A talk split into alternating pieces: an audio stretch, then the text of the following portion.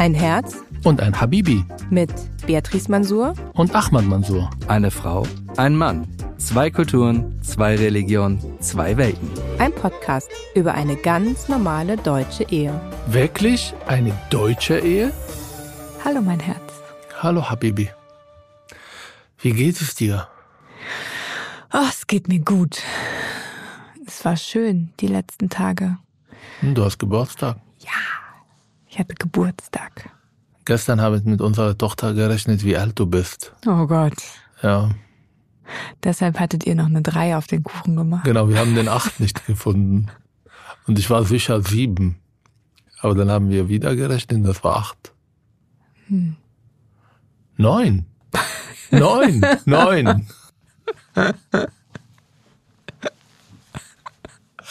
Nächstes Jahr 40. Oh Gott, sag es nicht. Es klingt so groß.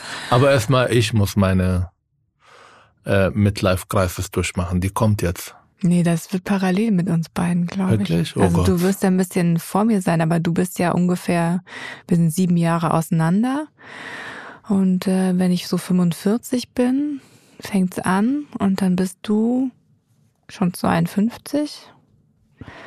Ja, dann bist du ein bisschen vor mir dran. Ich habe noch keine Idee. Du darfst gerne einen Porsche kaufen, aber bitte nicht was anderes. Oder? Nee, ich also, will keine Porsche. Mir hat jemand ähm, erzählt, der diese Phase schon hinter sich hat und die Midlife Crisis schon ähm, erfolgreich durchlebt hat.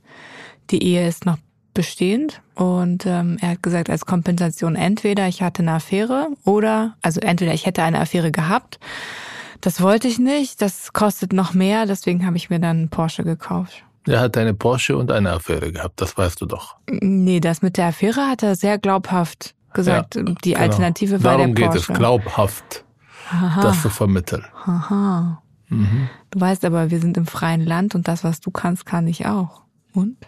Wie fühlt Auf sich das Arabisch wird man jetzt gerade sagen, ehrenlos. Hm. Wenn meine Mutter jetzt hört, dann wäre ihre Waffe, und das ist meistens die Schuhe, und die kann richtig gut zielen. Wir haben keine Midlife-Crisis. Noch nicht. Nee, also Araber meine ich jetzt. Ach so. Haben wir sowas nicht, nein. Nee. Mit 50 ist das Leben fast vorbei Ach so. gewesen. Ah, verstehe. Ja. ja. Tja, blöd nur, wenn man dann 80 wird. Was machst du dann? Also mein Vater hat das schon seit 20 Jahren. Mehr, fast 30 mittlerweile. Ja, weil der ist ja auch durch die Midlife Crisis schon durch. Aber ich habe eine andere Krise gerade. Welche Krise? Ich habe eine Krise mit Deutschland. oh oh. Ja, Oh, oh, das weißt du, das merkst du. Du sagst die ganze Zeit, hör damit auf. Aber es wird schlimmer und schlimmer. Heute habe ich geträumt, dass ich mit dir diese Gespräch führe und dass ich dir eigentlich sage, diese Romantisierung von meinem Heimatland, was ja immer passiert, ist zu Ende. Und ich glaube doch, das ist zu Ende Die Romantisierung von Israel, Von Israel ist und zu Ende? Äh, ähm, und da leben als ein Plan B und äh, alles ist da viel besser. Das ist hinter mir. Aber die Krise mit Deutschland ist noch da. Okay. Vor allem, wenn ich Auto fahre oder wenn ich einkaufen gehe oder wenn ich irgendwelche Zoom-Meeting habe, wo die Leute dann anfangen, über Sachen zu reden, die mir so fremd sind. Vor allem aber, wenn ich Auto fahre. Dann vielleicht solltest du Fahrrad fahren. Das ist genau das, was die Krise ausgelöst hat. Nein, will ich nicht. Oder als Fußgänger unterwegs sein. Nein, will Oder ich auch Bus nicht. fahren. Nein, auch nicht. Das kann ich auch nicht. Das ist unser Thema heute. Ja, ich weiß auch, dass das auch keine Lösung ist, dieser Krise. Jetzt kehre ich zurück zu meinem Traum vor zehn Jahren. Hm. Ein kleines Haus mit Alpensicht. Das ist der Plan B. Dort sind weniger Fahrradfahrer unterwegs, meinst du? In Bayern ist die Welt noch in Ordnung. Noch. Aber vor allem so in ein klein konservativer Dorf, wo die Leute mich hassen, nur aufgrund von meiner Herkunft. Deshalb bin ich gezwungen, einfach nur zu Hause zu sein. Alleine. Schreiben, FIFA spielen und ab und zu in meinen Wintergarten sitzen und die Alpen beobachten. Die sagen, Frau, siehst du, Es ist schon September und die Berge sind weiß. Und das ist unsere Highlight des Tages. Oh, wow. Was war? Das habe ich auch dir erzählt. Ja, aber wenn du das jetzt nochmal so erzählst, das äh, klingt schon.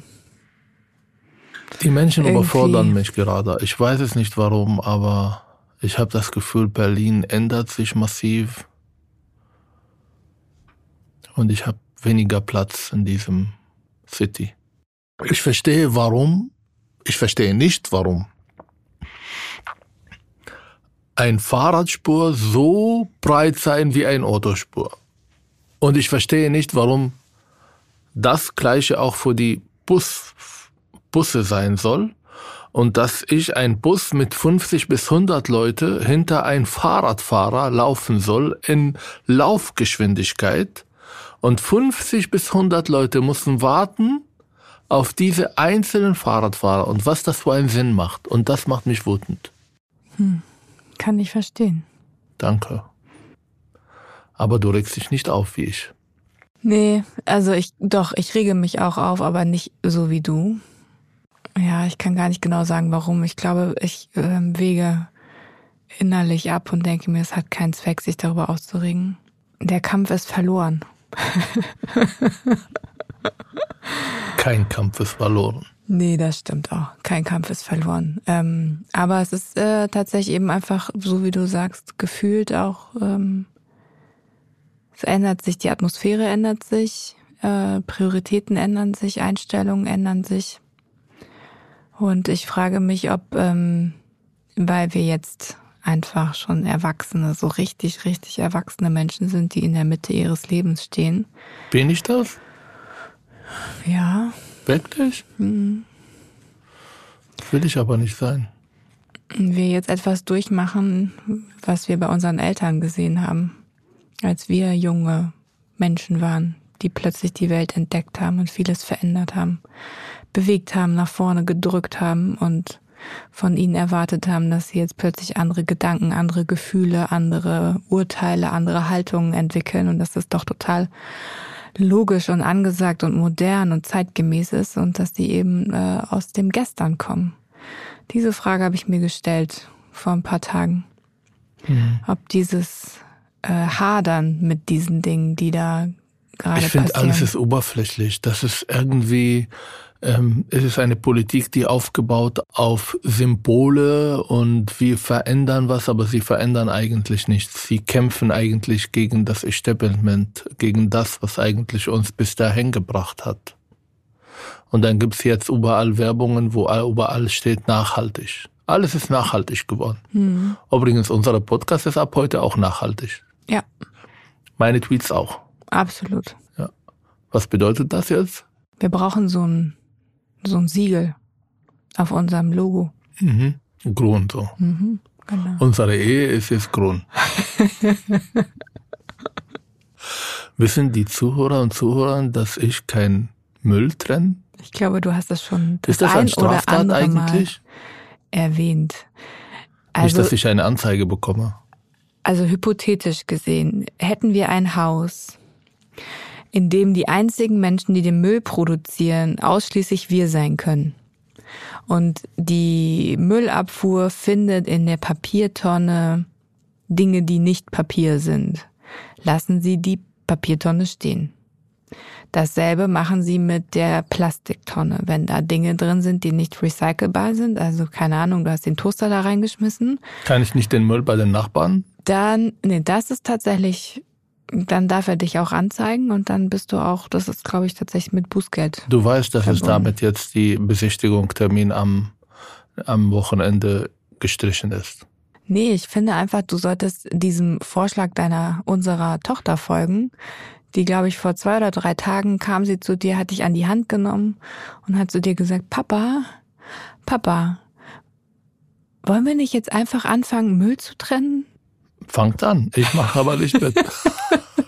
Du hast ihr ja gesagt. Das ist nicht so kompliziert. Also Hausarbeit sollte nicht zum Denken anregen, sondern sie sollte getan werden. Und zwar in, äh, in einer Art und Weise, dass es schnell passiert. Und Müll trennen und Nachhaltigkeit ist mir zu kompliziert. Naja, Aber so ich habe ja natürlich ist die. Migrantenbonus und deshalb ist, äh, darf ich das. Du bist eingebürgert. Du gehörst doch dazu. Du sagst immer, ich gehöre auch dazu. Ich bin, und jetzt kommst du mit dem Migrantenbonus, wenn es dir gerade passt. Äh, dir das ist genau schwer auch die Symbolpolitik, die Berlin betreibt. Aber wir wollten heute über was ganz anderes sprechen. Mhm. Es ist gut, dass wir diesen Dialog am Anfang haben. Es ist schon, dass man irgendwie ein bisschen reicht's auch, Emotionen loswerden kann, auch öffentlich. Meine Mama hat vor ein paar Tagen ähm, von Leuten, die mich sehr lieben, einen Artikel auf Hebräisch bekommen.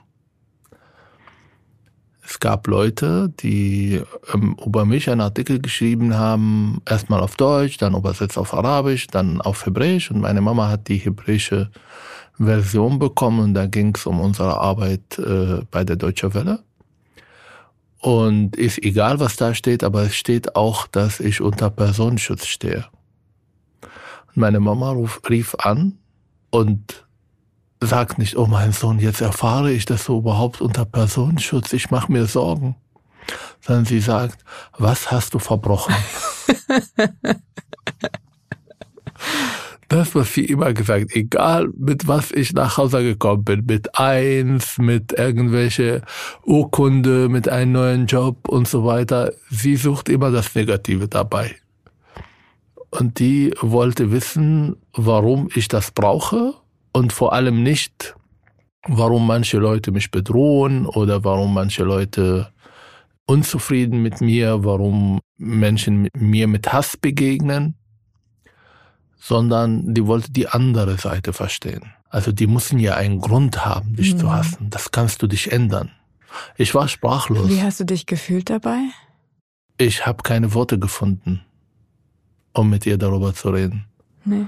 Dann habe ich darüber gesprochen, ob der Nachbarn immer noch fremd geht. Und dann hat sie auch ein Mitteilungsbedürfnis und hat viel erzählt und hat das Thema vergessen. Aber mir steht auch ein Gespräch mit meinem Vater vor Hm. und der wird noch wütender sein. Wobei dein Vater, glaube ich, der wusste es doch schon, oder? Oder also Nee. wusste und hat es verdrängt.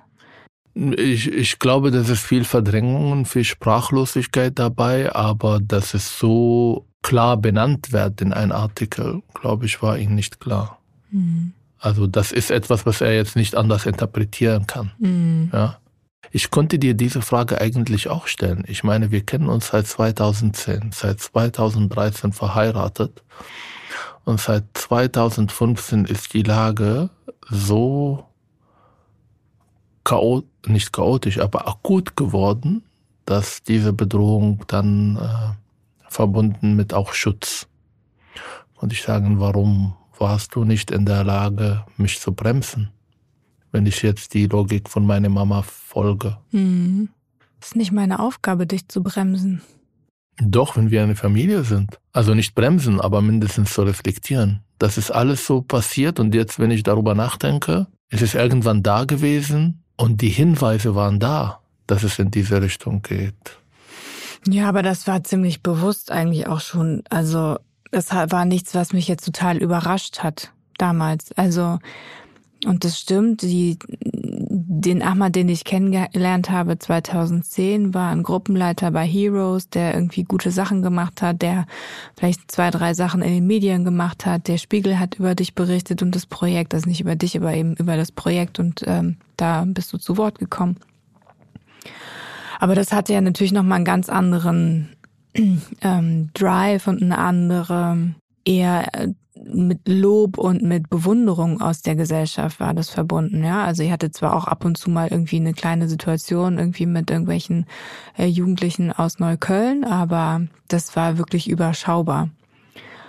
Und die Art und Weise, wie du aber weiterhin eben auch ähm, über eine bestimmte Gruppe innerhalb unserer Gesellschaft gesprochen hast und nachgedacht hast und ähm, auch deine Vorträge gemacht hast und eben einfach auch immer mehr dich zu dem Thema zum einen Islamismus, aber auch die Frage gestellt hast, wann beginnt eigentlich Extremismus, ja, und wo sind die ganzen ähm, Ursachen dafür, wo sind Risikofaktoren, war mir ziemlich klar, dass es irgendwie dann auch irgendwann einen Teil der Bevölkerung gibt, der nicht mehr applaudiert, wenn sie die Dinge hören Ich möchte und nicht, dass sie applaudieren. Ich mache das auch nicht, damit ich Anerkennung bekomme von der Gesellschaft. Ich mache das, weil es ist auch, wenn wir darüber sprechen, dass ich jetzt Teil dieser Gesellschaft bin, dass ich das Recht habe, meine Meinung zu sagen.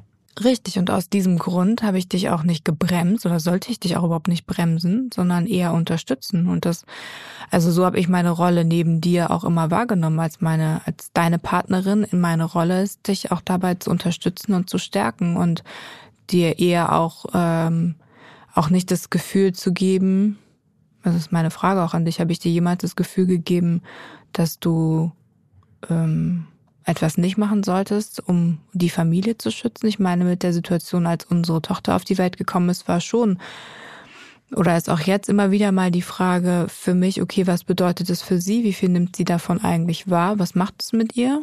Ähm, schränkt sie das ein? Macht ihr das Angst?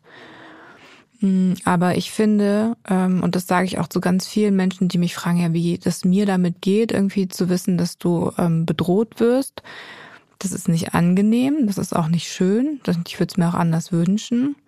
Ähm, aber ich versuche mich eher darauf zu fokussieren, dass es etwas gibt wie Polizeischutz und dass es eine Behörde gibt und eine Instanz gibt, die auch ein klares Statement für die Meinungsfreiheit, für einfach die ähm, ja Schaffensfreiheit im Grunde genommen, ja, ähm, dann auch ermöglicht, damit einfach auch Diskurs stattfinden kann und die tatsächlich auch dann dich schützen. Und das ist total ein gutes Gefühl und seitdem bin ich auch viel beruhigter und mache mir überhaupt keine Sorgen mehr, wenn ähm, bestimmte Veranstaltungen stattfinden oder so, weil ich weiß, dass du auch soweit dich sicher fühlst, auch einfach offen sprechen zu können, das, was du möchtest und nicht aufzupassen.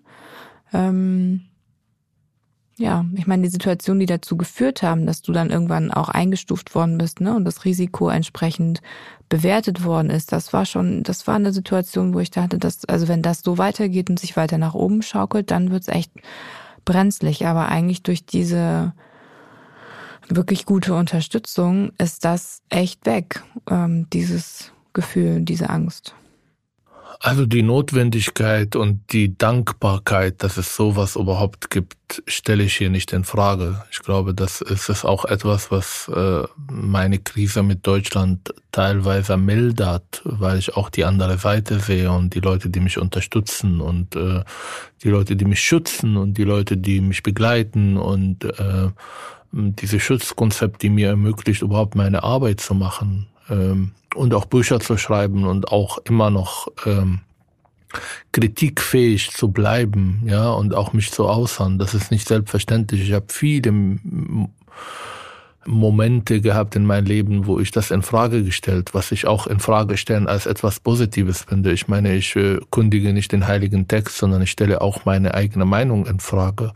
Aber auch die Fähigkeit gegen Shitstürme im sozialen Medien irgendwie standhaft zu bleiben, hat auch damit zu tun, auch wenn sie natürlich nicht im sozialen Medien unterwegs sind und mich da schützen. Aber das gibt mir ein bisschen eine, eine gewisse Sicherheit und auch ermöglicht mir auch, das, diese Arbeit weiterzumachen.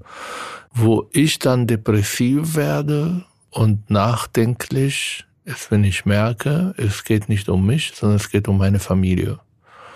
Und das ist ab 2000 bla bla bla, als unsere Tochter geboren wurde, äh, dann zentraler geworden in meinem Denken. Und wir sind eingeschränkt, auch wenn wir das nicht zugeben wollen, ja. auch wenn du das nicht willst. Ich meine, wer uns besucht, äh, ist sehr begrenzt. Wo wir hingehen, ist sehr begrenzt. Die Spontanität ist in unserem Alltag überhaupt nicht vorhanden. Ähm, wir versuchen auch Momente der Freiheit irgendwie zu haben und wir versuchen das ein bisschen unsichtbar für unsere Tochter zu machen oder für die Leute, die uns die bei uns sozusagen zur Familie gehören. Aber trotzdem, es gibt Momente, wo das sehr sichtbar wird. Und je älter unsere Tochter wird, wird sie das auch sehr, sehr deutlich merken in dem Alltag. Und das will ich nicht. Deshalb vielleicht ist diesem Haus in diesem konservativen kleinen Dorf in Bayern eine Alternative. Wie hat deine Familie überhaupt darauf reagiert? Das ist auch da Sprachlosigkeit wie in meiner Familie. Hm, es wird nicht so sehr zum Thema gemacht, einfach damit das, also was ähm, um es nicht so groß zu machen. Aber das ist die gleiche Strategie. Ja, ist auch eine Strategie, auf jeden Fall richtig. Und, Und ich glaube, das ist auch eine gewisse Aggressivität auch auf mich da. naja, eine Frage, die, die natürlich meine Eltern sich stellen, ist ähm, auch ein bisschen vielleicht ähnlich wie das, was deine Eltern denken. Kann ich das formulieren? Das ist irgendwie, naja, die Muss schon das sein? Ja, muss das sein? Ähm, bist du dir dessen bewusst, in was für eine Gefahr du eben deine Familie bringst, also was es für sie bedeutet? Also es muss ja nicht sein, dass jetzt uns was passiert, aber auch wenn dir was passieren würde, dann wäre es natürlich auch äh, eine Katastrophe für uns. Und so ein bisschen eben, okay, Ich warum? hoffe doch. Natürlich, eine Riesenkatastrophe. Nicht, dass es mir was passiert, dass es als Katastrophe wahrgenommen wird. Ja, na klar. Und dass eben meine Eltern das sich natürlich darüber auch Sorgen machen und ähm, überlegen, okay, ich glaube, das würden sie auch machen, würdest du, weiß ich nicht, ähm, weiß nicht, Bergsteigen und irgendwie 7000er ohne Sauerstoffmaske irgendwie äh, besteigen, ja. Also sich unnötig einem Risiko aussetzen für sich und für eben die Familie. Muss das sein? Und das war auch eine Frage, die mir auch gestellt worden ist, als wir unsere Firma gegründet haben. Muss es sein, dass du dich jetzt auch in diese Gefahr bringst? Mach doch was, was neutraler ist. Sich bequem machen in einen Wohlstand und das ist um Gottes Willen nicht zu ändern. Es hat ja über Jahre funktioniert. Muss das sein, dass wir jetzt irgendwas ändern? Mhm. Ja. Macht mich wütend. Wirklich? Aber ich glaube, du bist auch manchmal so passiv-aggressiv, was das angeht. Echt? Wie empfindest du das? Mach mal ein Beispiel. Ja. Wie denken die Zuschauer oder die Zuhörer, keine Zuschauer und Zuhörerinnen, um das zu gendern? Na, das ist noch nicht Gender. Ach so, stimmt. Also, Ein anderes Thema, ein anderes Mal. Wenn wir Personenschutz haben und meine Frau bei Öffnung der Tür die Schlüssel draußen lässt und dann von einer Polizei nach Hause geholt um 12 Uhr nachts, warum wir die Schlüssel vergessen haben. Dreimal, mein Herr. Einmal sogar, als wir zum Urlaub gegangen sind. Das hat damals unsere Nachbarin dann gefunden. Und, genau. Und uns ein Foto geschickt. mhm. Also ich weiß nicht, ob du als Psychoanalytiker jetzt so viel rein interpretierst, ja, und ganz tief äh, mein Unterbewusstsein. Bestimmt haben wir einen Zuhörer oder einen Zuhörer, der Psychoanalytiker ist und das auch ein bisschen erklären kann. Mm, Warum habe ich das noch nie gemacht? Naja, dafür hast du das Auto auch schon unabgeschlossen stehen lassen, zum Beispiel. Ja, wir waren zwei Meter daneben. Mm. Trotzdem, wir haben ja nicht die ganze Zeit, wir saßen so, dass wir es nicht sehen konnten. Doch, Und du hast es, nein. doch, ich saß vor dem Fenster. Ja, okay, du kannst um die Ecke gucken, du bist total besonders begabt. Nee, das hat eigentlich damit überhaupt nichts zu tun, sondern es hat was damit zu tun, dass ich das ähm, auch, auch gedanklich und auch gefühlsmäßig wegschiebe, ähm, damit es auch gar nicht so groß wird und ich auch eben einfach mit diesen, das ist auch mein Mechanismus, damit auch umzugehen. Ähm, und auch ganz besonders auch meiner und unserer Tochter auch diese Normalität auch authentisch irgendwie zeigen zu können, ja, das ist mir wichtig. Und deswegen versuche ich das auch darüber gar nicht oft nachzudenken, auch wenn wir in unserem Alltag, unser Alltag ist einfach so, wie er ist, ist er normal. Ja, für mich gefühlt und so ist mein inneres Umgehen damit. Und ähm, ich weiß nicht, vielleicht kennen das auch andere, dass man einfach dann manchmal mental total überladen ist und an 735.000 Sachen, die Hände sind voll, alles ist voll und dann habe ich nicht dieses Alarmsystem, oh Gott, oh Gott, der Schlüssel und was weiß ich nicht was und und ich meine, die da, diese zweimal, dreimal, die du jetzt angesprochen hast, das ist über einen Zeitraum von guten sechs Jahren, würde ich sagen. Soll ich noch ein paar Sachen erwähnen? Reicht. Ja, sicher? Es gibt noch ein paar. Naja, aber wie gesagt, du bist auch nicht perfekt und du machst auch Fehler. Ich habe nicht gesagt, dass ich perfekt bin. Eben. Also von daher. Aber das Aber hat ich nichts, bin- aber ich habe es ja gerade erklärt, das hat nichts mit Passiv-Aggressivität zu tun. Natürlich kannst du das so interpretieren. Ähm, so empfinde ich es aber überhaupt nicht. Sondern es hat eher was eigentlich damit zu tun, dass ich es für mich klein mache. Ich glaube, darüber müssen wir in den nächsten Jahren auch ein bisschen intensiver darüber sprechen, vor allem wenn unsere Tochter ein bisschen älter ist. Hm. Und klar machen. Aber ich glaube, dass diese Einschränkung, die wir, die ich zum Beispiel jetzt unabhängig von Familie, ja, tagtäglich erlebe, ist etwas, was, ich weiß nicht, mit was ich das irgendwie vergleichen soll, aber es ist etwas, was sehr langsam funktioniert. Und zwar hat negative Folgen, aber die merkt man nicht nach ein oder zwei oder drei Tage. Man merkt das nach Jahren. Und es gibt Momente, wo ich dann sehr aggressiv werde. Und wenn ich dann meine Gedanken an diese aggressive Phase beobachte, dann hat viel mit Angst zu tun. Nicht um mich, ich habe keine Angst um mich, sondern vielmehr um die Familie. Letzte Woche warst du mit unserer Tochter bei deinen Eltern und ich habe mich so gefreut. Endlich nach Hause kommen, endlich auf dem Sofa sitzen. Niemand sagt, mach das oder mach das, bring die hier, koch was. Ein Döner gekauft, gegessen, Playstation angemacht, arabische Serien auf mein Handy daneben und habe angefangen zu spielen. Das Spiel lief nicht so gut, dann habe ich keine Lust mehr auf FIFA zu spielen. Und dann kam die Depression. Das ist so ein Gefühl im Bauch, äh, das ist irgendwie etwas nicht in Ordnung. Was mache ich jetzt mit dem Abend alleine? Oh, aber du hast uns vermisst. Ja, aber diese Vermissen war nicht so, okay, jetzt bin ich zwei Tage alleine und habe meine Familie nicht da, sondern sind sie jetzt angekommen, haben sie was erlebt auf dem Weg, ist alles gut gelaufen, ist Opa und Oma in der Lage, auf meine Tochter gut aufzupassen. Ist immer mit Angst verbunden. Unsere Tochter sagt, dass Papa ein Angsthase mhm. in vielen unterschiedlichen Situationen. Und das kommt noch dazu, die sie von außen bedroht. Oder einfach Situationen zu erleben, wenn man mit Kind unterwegs ist und dann Menschen einfach unbedingt in dem Moment mich ansprechen zu wollen. Mhm. Ich bin jetzt kein VIP oder so, das passiert jetzt nicht jeden Tag, sondern jeden zweiten Tag. Und meistens ist es positiv, aber man kann die Situation gar nicht einschätzen. Vor allem, wenn man dann bewusst entschieden hat, dass das jetzt ohne Personenschutz zu machen, zum mhm. Beispiel, was leider komplett abgenommen hat aufgrund von solcher Situationen. Mhm. Oder ich möchte jetzt Hummus essen und der beste Hummus, das stimmt gar nicht, aber ich sage es mal, wäre jetzt in Sonnenallee. Der beste Hummus machen nicht die Araber, sondern die Israelis in Berlin. Oder Falafel essen zu wollen. Und sie haben ja zwei, drei Situationen. Dann sage ich, Schatz, kannst du bitte ausgehen und einkaufen? Mhm. Dann guckst du, warum ich? Mhm. Ja. Wir machen das nicht mehr. Hätte ich täglich solche arabisches Essen gegessen, hätte ich nicht einen Bauchschmerzen davor entwickelt, wenn ich arabisches Essen esse. Armer Kerl.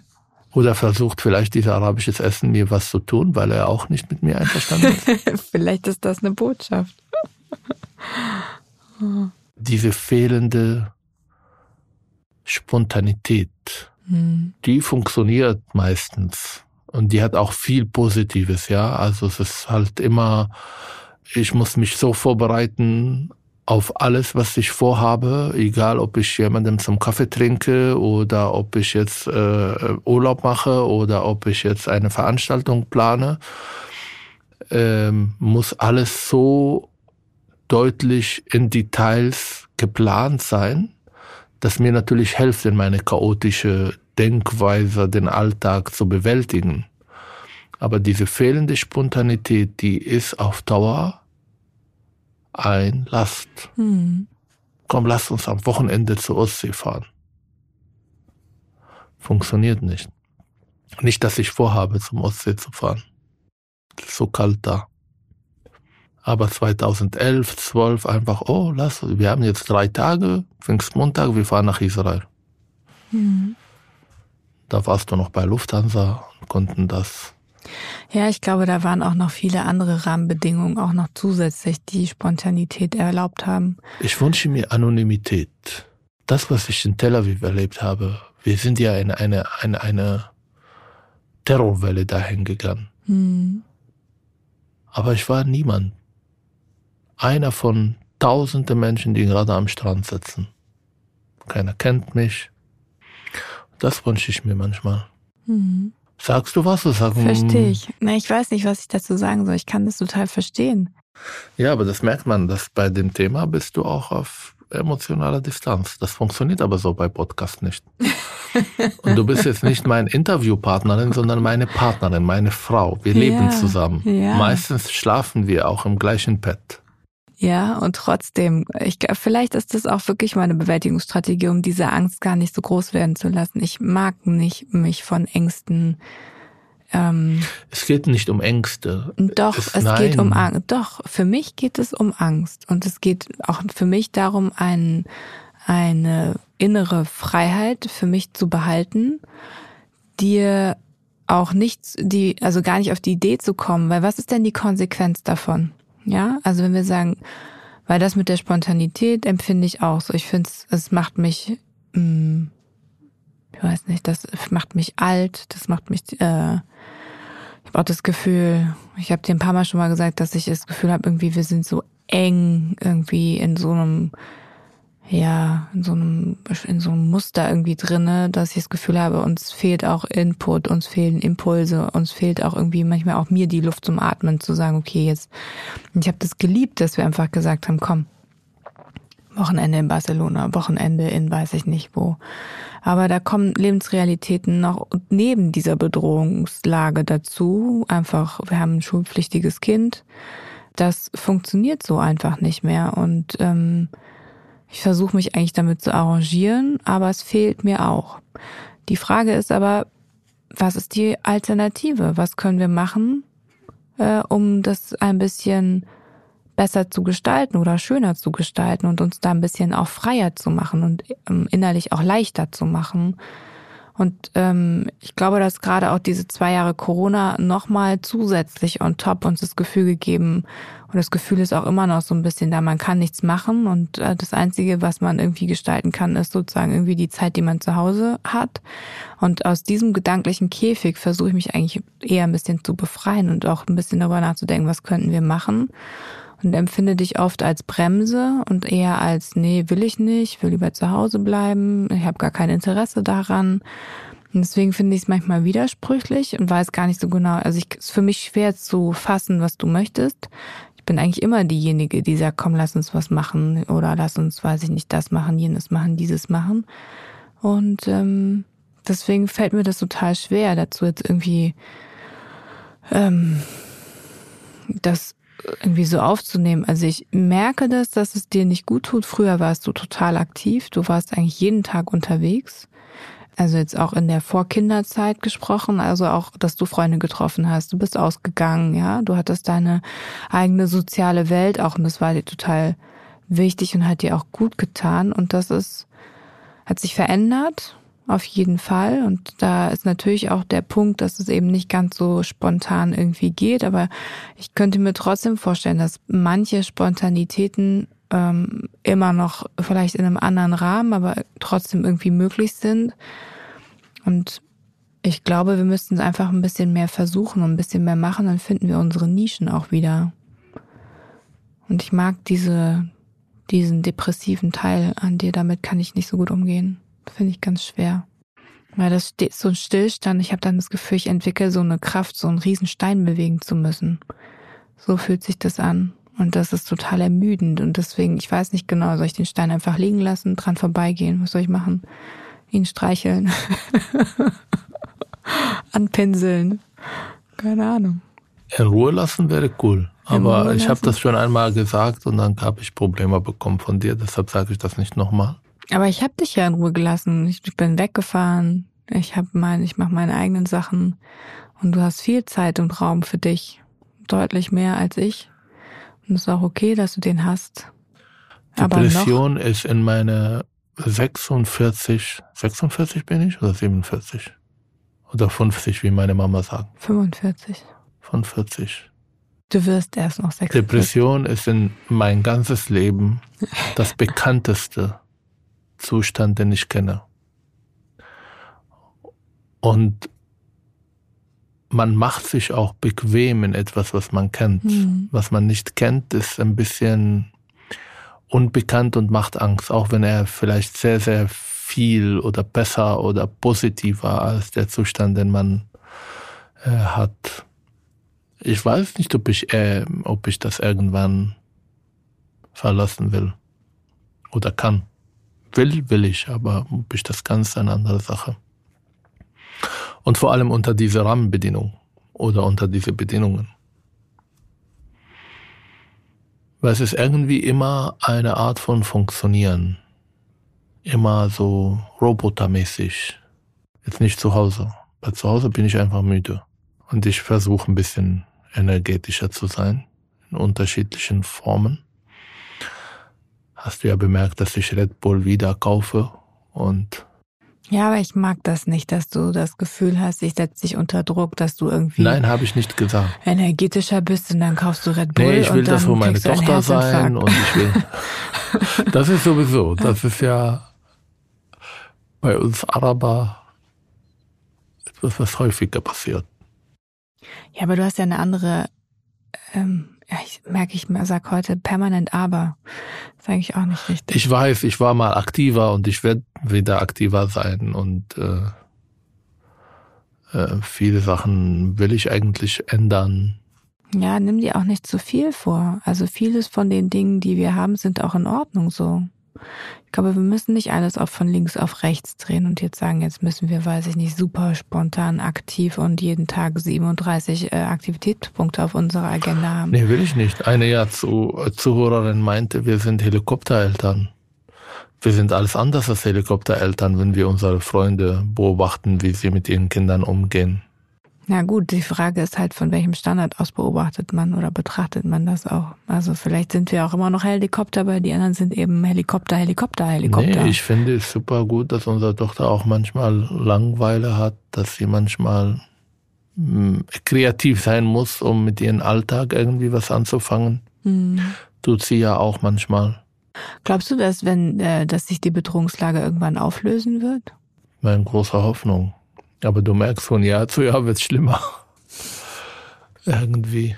Also ich glaube, das, was mich am meisten stört, ist diese Unfähigkeit, bestimmte Sachen zu tun. Zum Beispiel jetzt meine Eltern besuchen, zum, war super schwierig. Ähm, einfach Sachen zu tun, die man vielleicht jetzt gerade Lust hat, das zu tun, ist manchmal nicht möglich. Und das fühlt sich wie ein Käfig. Die Reisen fühlen sich wie ein Käfig. Du findest das gut, weil ich nicht fremd gehen kann.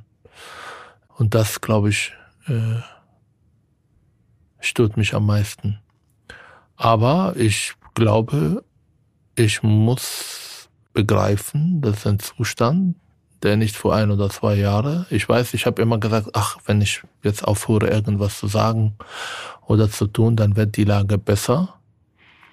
Aber ich habe mich zu Feindbild entwickelt und Feindbilder kann man nicht so einfach auf der Welt schaffen. Das ist halt so eine Objekt, ähm, eine, eine, eine Reib Projektionsfläche, eine hm. Reibungsfläche, wo man, äh, egal was man sagt, nur mein Bild, glaube ich, schafft bei manchen Menschen eine gewisse Neg Negativität, ohne dass ich vorher was sage.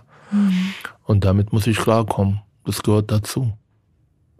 Oh, das fühlt sich wie eine Therapie. Jetzt fühle ich mich besser. Ja. Ja, ich muss damit leben. Mit dem Ziel natürlich, euch weit weg davon zu haben. Puh. Von dem, nicht von alles. Nur von dem. Mhm. Alles anders können wir ja machen. Trotzdem eine große Aufgabe, die du dir stellst. Aber wegen dieser Podcast bekommen wir keine Bedrohung. Das stimmt. Es gibt viele Leute, die mir, ja, diese Tweet, das ist so scheiße, das ist so falsch, Hermann, so warum? Oh, schreibt so das politisch inkorrekt, bla bla bla bla. Aber euer Podcast ist cool. Vielleicht sollte ich nur Podcast machen. Wäre auch eine Option. Also liked uns, gebt uns äh, fünf Sterne Bewertungen überall, Schreibt wo es Bewertungen gibt, abonniert Podcasts, äh, unseren Podcast überall da, wo es Podcasts gibt. Schreibt uns. Ähm, am besten äh, nur E-Mails zu meiner Stimme an herz und habibi.welt.de und zu manchen Inhalten auch gerne. Genau. Mich finden Sie in Instagram, Facebook und Twitter. Bleibt gesund. Bis zum nächsten Mal. Bis zum nächsten Mal. Tschüss. Tschüss.